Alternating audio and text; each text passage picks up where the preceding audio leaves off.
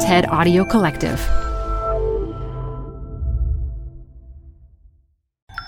This TED Talk features soil scientist Asmeret Asefaw Berhe, recorded live at TED 2019.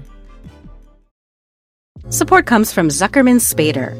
Through nearly five decades of taking on high stakes legal matters, Zuckerman Spader is recognized nationally as a premier litigation and investigations firm. Their lawyers routinely represent individuals, organizations, and law firms in business disputes, government and internal investigations, and at trial when the lawyer you choose matters most. Online at Zuckerman.com.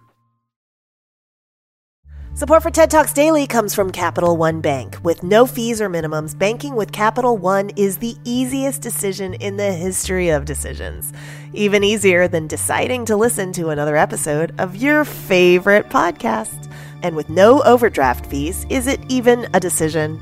That's banking reimagined. What's in your wallet? Terms apply. See CapitalOne.com slash bank. Capital One N.A. member FDIC.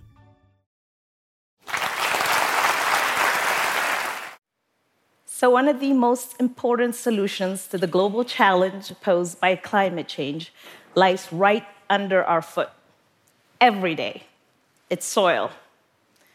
Soil's just a thin veil that covers the surface of land, but it has the power to shape our planet's destiny. See, a six foot or so of soil, loose soil material that covers the Earth's surface, represents the difference between life and lifelessness in the Earth system. And it can also help us combat climate change if we can only stop treating it like dirt.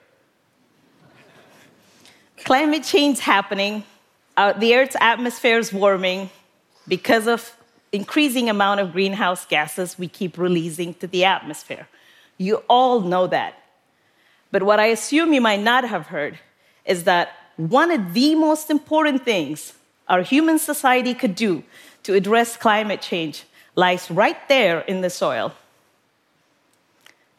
I'm a soil scientist who's been studying soil since I was 18 because I'm interested in unlocking the secrets of soil and helping people understand this really important climate change solution. So, here are the facts about climate the concentration of carbon dioxide in the Earth's atmosphere has increased by 40% just in the last 150 years or so. Human actions are now releasing 9.4 billion metric tons of carbon to the atmosphere from activities such as burning fossil fuels and intensive agricultural practices and other ways we change the, the way we use land, including deforestation. But the concentration of carbon dioxide that stays in the atmosphere is only increasing by about half of that.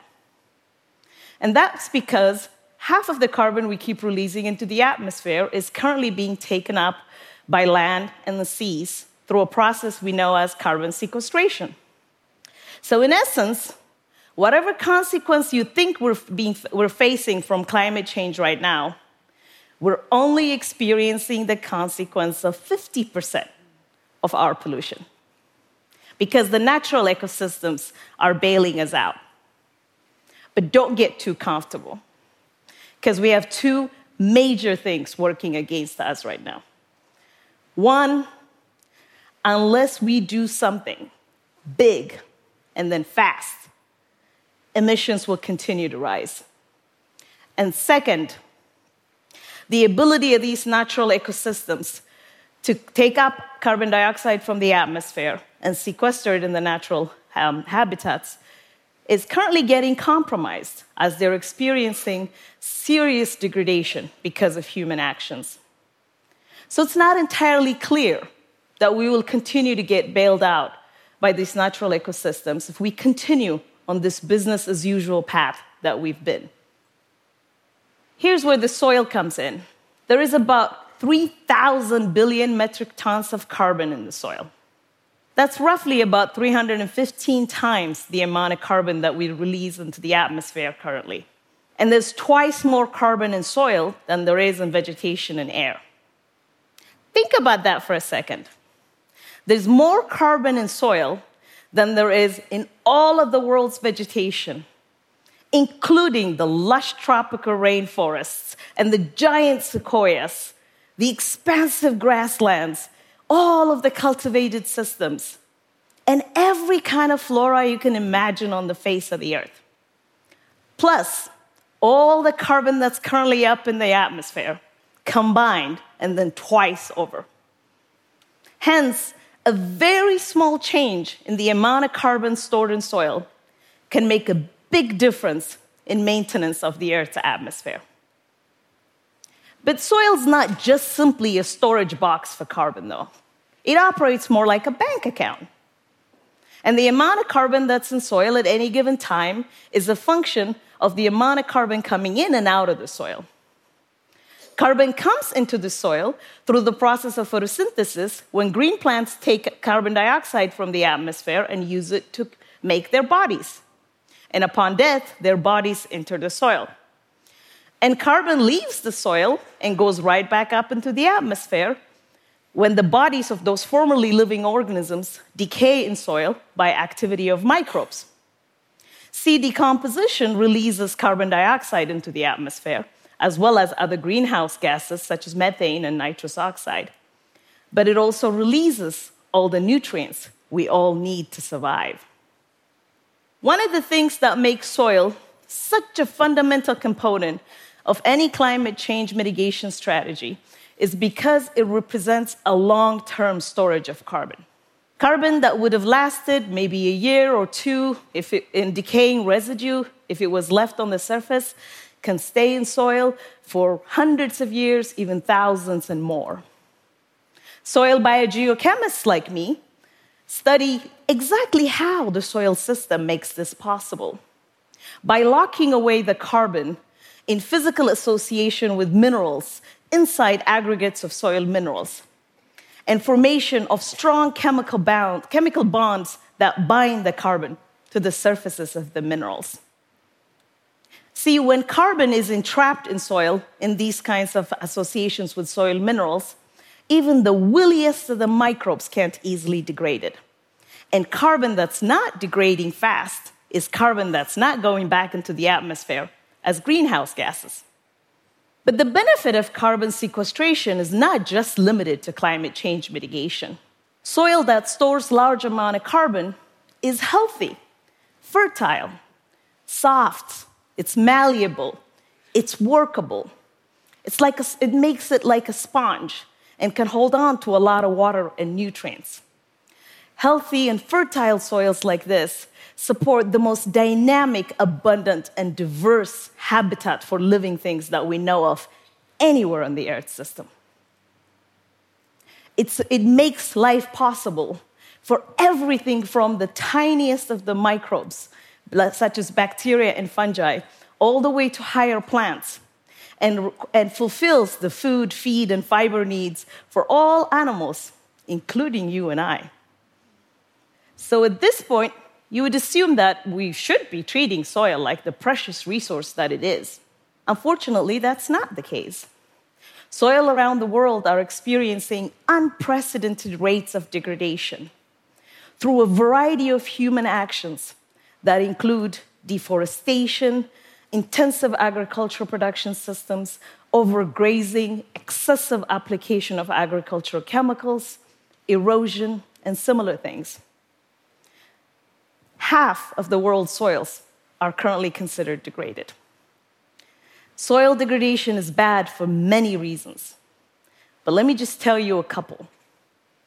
One, degraded soils have diminished potential to support plant productivity.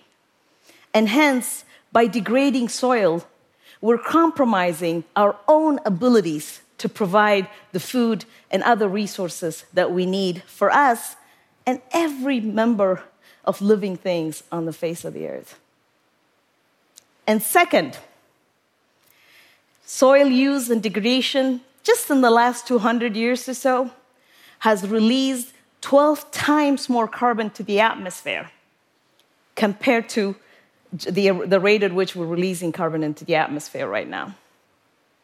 I'm afraid there's even more bad news. This is a story of soils of high latitudes. Peatlands in polar environments store about a third of the global soil carbon reserves. These peatlands have a permanently frozen ground underneath, a permafrost.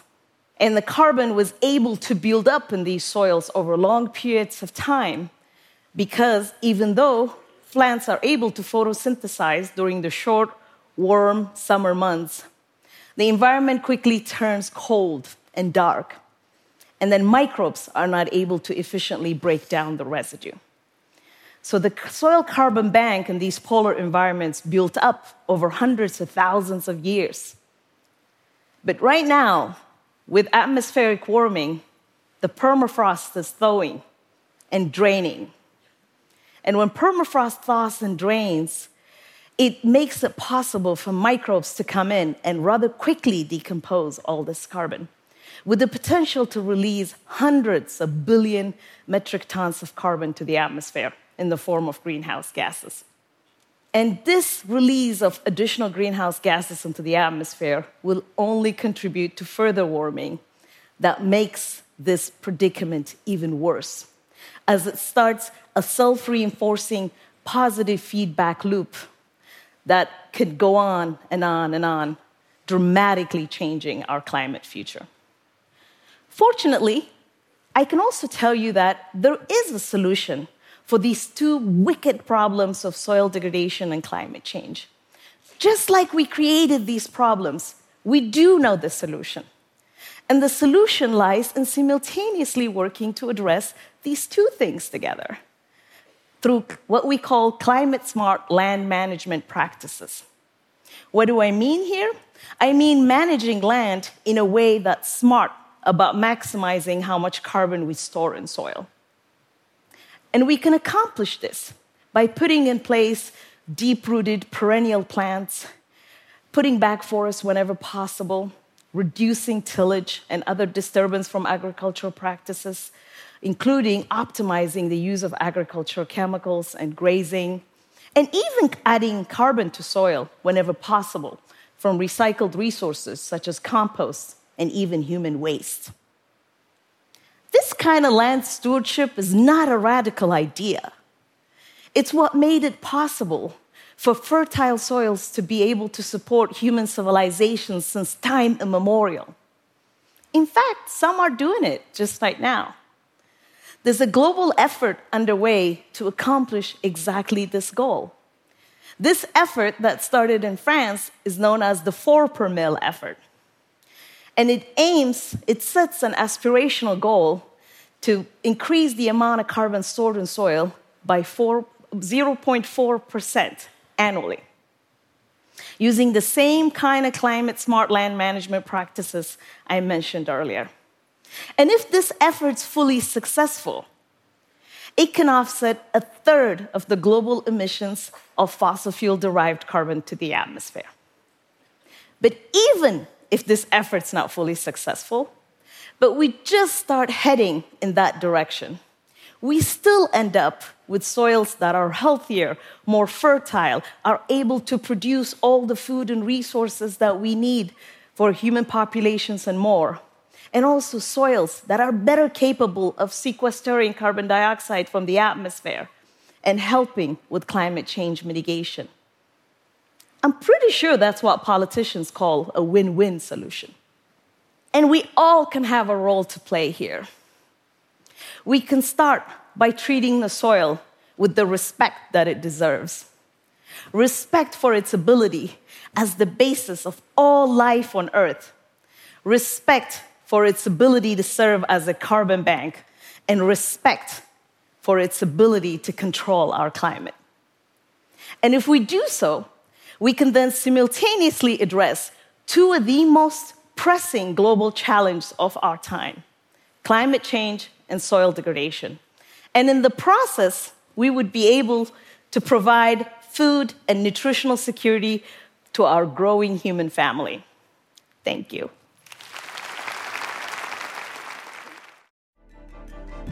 For more TED Talks, go to TED.com.